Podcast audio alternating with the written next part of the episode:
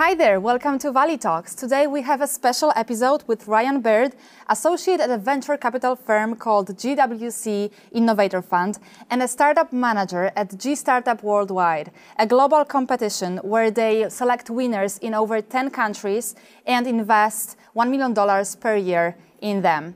Me and Ryan are going to talk about some most fascinating and I would say juiciest part of startup life pitching to investors. Ryan, it's such a pleasure to have you here today. Thanks so much for coming. Thank you for having me. Ryan, so you're working in a venture capital firm and also you're running this global competition. And I can imagine you're hearing or reading or listening to pitches, startup pitches every day. How many of those do you review per month or per year? We review a lot of startups for sure. We're, we're constantly trying to find uh, really good early stage startups uh, that have raised less than $2 million, but have definitely raised some capital uh, a lot mm-hmm. of the mm-hmm. startups we're looking at are post accelerator, and they're ready, really ready to raise their next A round. So our goal this year is to look at about 500 uh, startups per event, uh, which will be about 5,000 startups that'll come through the G Startup program this year. And then I probably talk to another thousand or so startups uh, that are either too far along and, and, we can't necessarily help, or they're a little bit too early, and uh, we might be able to help them in the future. Sounds like a lot. It's a lot of work, but we got a really good team and we have a lot of processes in place so that we could uh, review all these startups. We also worked with over 156 VC firms last year that also help us evaluate these startups to really find the gems.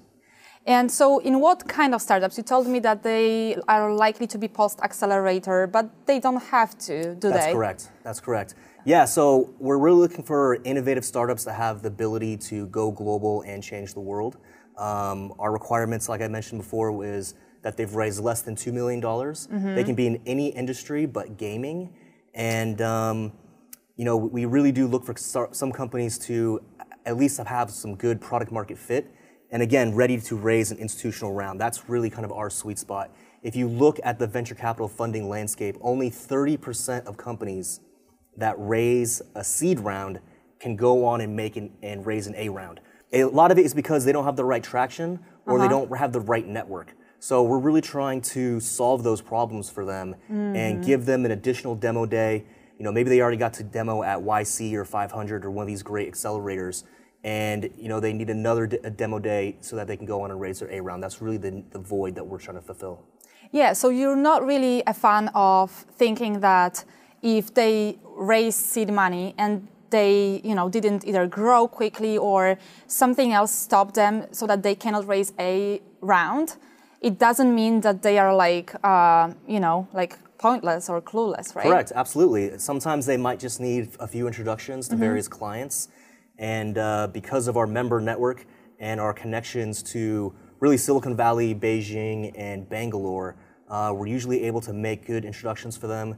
And if they can get customers from our introductions or if they can get lead investors from our introductions, then it usually is a good signal to us that these companies still have a chance. And how much does the GWC uh, Innovator Fund invest, or in your in the G Startup Worldwide competition? How much do you invest in That's that? a great question. So in terms of investments, there's really two channels that we invest. It's it's through G Startup Worldwide, where we deploy about a million dollars per year.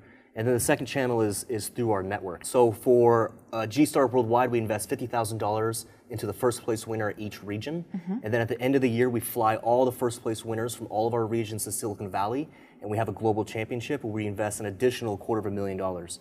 We're actually working with a lot of other VCs to have them co-invest alongside of us. So we're hoping that that investment amount, uh, you know, continues to grow. So the different regions we're in this year will be uh, Tel Aviv, Mexico City, uh, Beijing, Tokyo, Jakarta, Sao Paulo, Silicon Valley, Seoul, and Hong Kong. The second way uh, we invest is that we are really trying to build relationships with all these founders all around the world. Mm-hmm. And once any of them are ready to raise an institutional round, you know, we hope that they can they uh, view our value in in their growth and allow us to invest.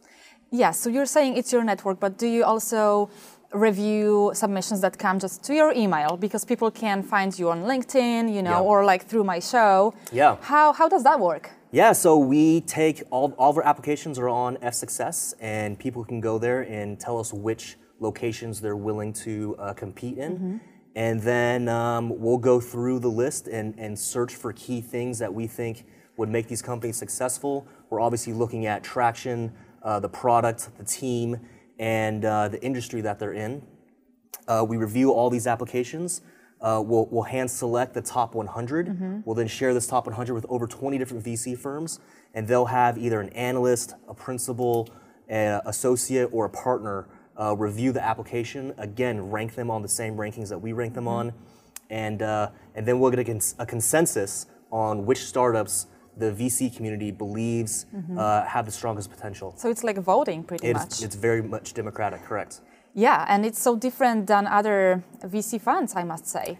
Yeah, we, we really do obsess over quality. Um, and uh, you know, the people in our network understand that we really do want them to give us the most innovative companies that they've been seeing. And uh, I think our alumni, uh, having raised over $11.6 billion since they've come through G Startup, just speaks to the quality of the startups we're finding. I know that also my viewers wonder how uh, VCs are often, you know, doing their research because of course they can have their own ideas or trends and so forth. But how how do you re- usually do that? Do you talk to some other experts? Do you do this online? How does that happen? That's a great question. So, because our parent company puts on very uh, exclusive tech events for you know uh, Fortune 100 companies or uh, tech leaders, um, startups that have raised institutional capital, whether it's A, B, or C, um, we really reach out to them and ask them, you know, what young companies are they working with that they think have a lot of potential.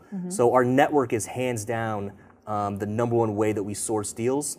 We reach out to all the VCs in our network, all the entrepreneurs in our network, and uh, really try to find uh, quality startups that way. Another thing we do is we use a, a data service called Mattermark, and we review any company that's raised less than $2 million but over $100,000, dollars and we'll, we'll see which companies are actually able to successfully raise capital.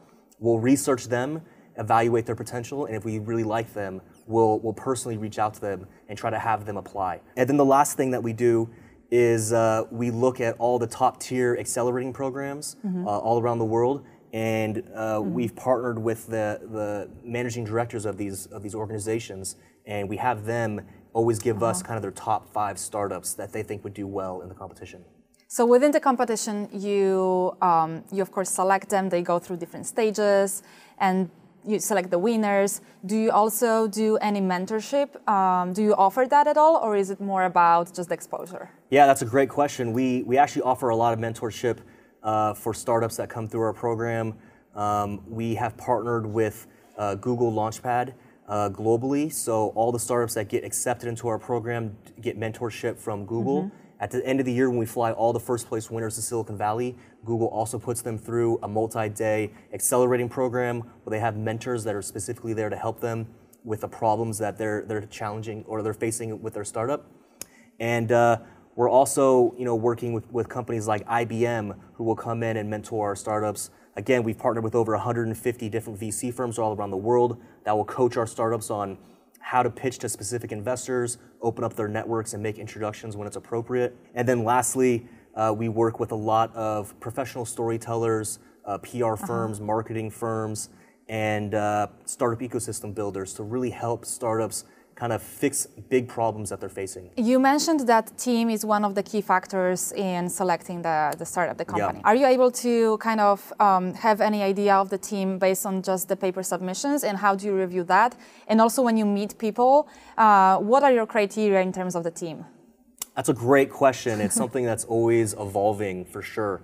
And that's something that startups often don't know at the very beginning. Yeah, They just partner with their friends, you know, high school, um, you know, colleagues and so forth. And I always hear that they need to have the complementary skills. That's number. That's one of those things, and they don't pay attention to that, and then it's harder for them to raise money. No. Yeah, yeah, absolutely. That's absolutely true. I mean, uh, we definitely are looking uh, for entrepreneurs that have had previous exits before or had some kind of startup success before. Well, maybe- that everyone would like. that's everyone would like, but but you know, it's also I think it speaks volumes when someone has tried multiple companies and maybe they failed, but they're learning a lot from those failures.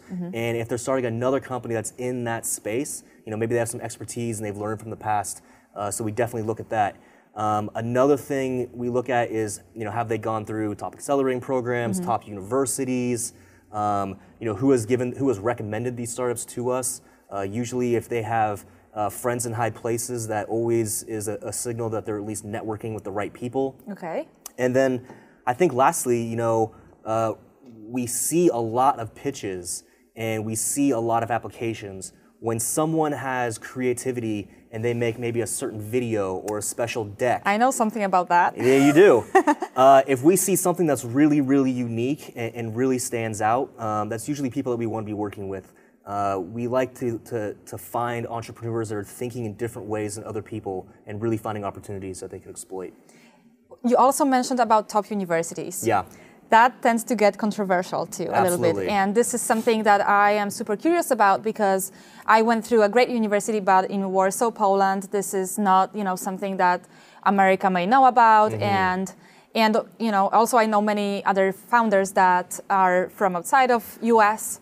So how does that really matter? Yeah. What what's your view on that? I'm, I'm a big believer that uh, the next unicorns are going to come from emerging markets. So mm-hmm. we, you know, really pride ourselves in going into these markets, learning about the top universities that are mm-hmm. specific to these emerging markets, mm-hmm. so that we're really trying to find talent that, you know, it doesn't necessarily have to be a Stanford or an MIT or a Tsinghua. It could be a top university in a local region. So, so again, Okay. we, we talk to you know, startup ecosystem builders, ask them where are the top engineers coming from, where are the top founders coming from, mm-hmm. and usually there's a program that's supporting these individuals so that they can, you know, meet networks that mm-hmm. allow them to expand their business. That makes sense.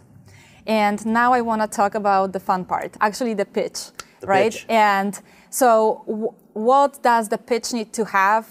You don't have to go into super many details, but something that is crucial for you. And also, can you tell me about some very typical mistakes that startup founders make?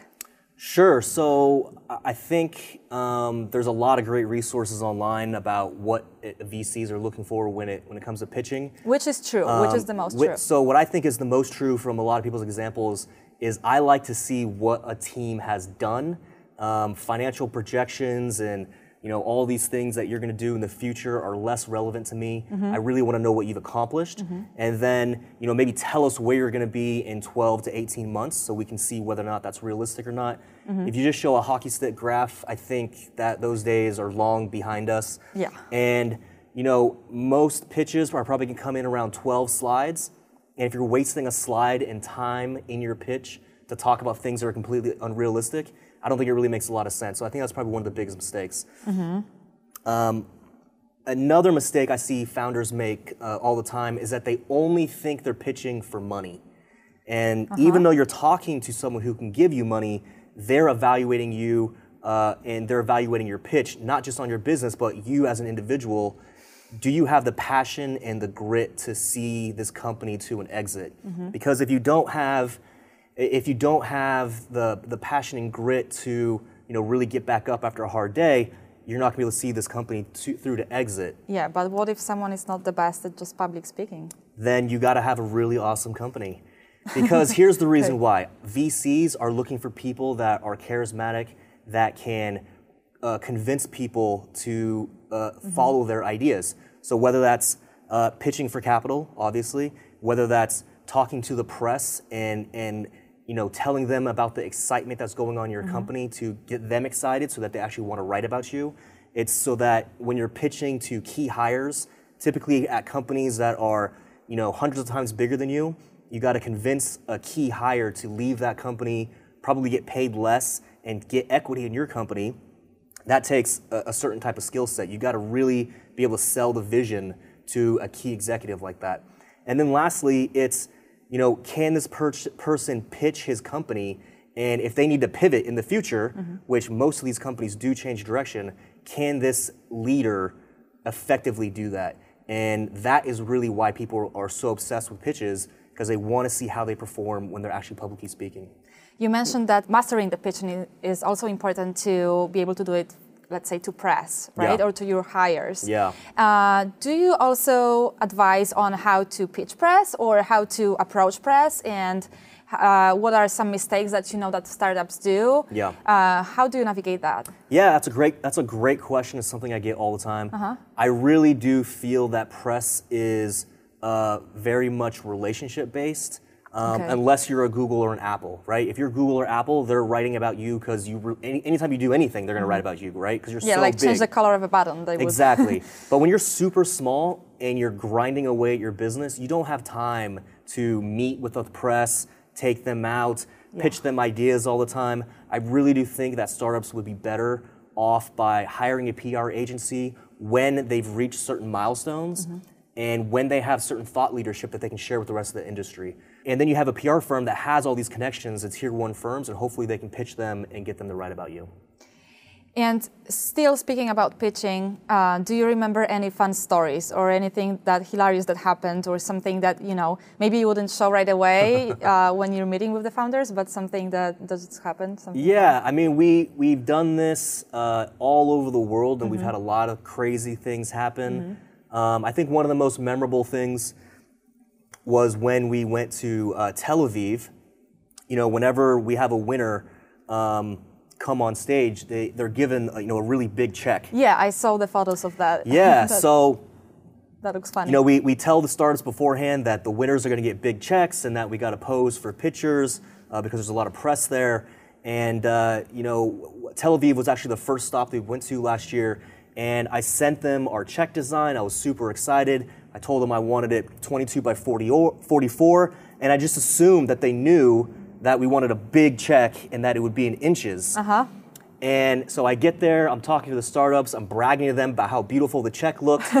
and we get there and we're about to give out the awards, and they finally bring me the checks, and they're 22 by 44 centimeters. Centimeters, okay. so we had mini checks, and and that's a, an was event, a live event, It was right? a live event. There was nothing we can do about it at the time. I mean, it was still bigger than your normal check, but it was very embarrassing that they uh, they didn't get the big checks.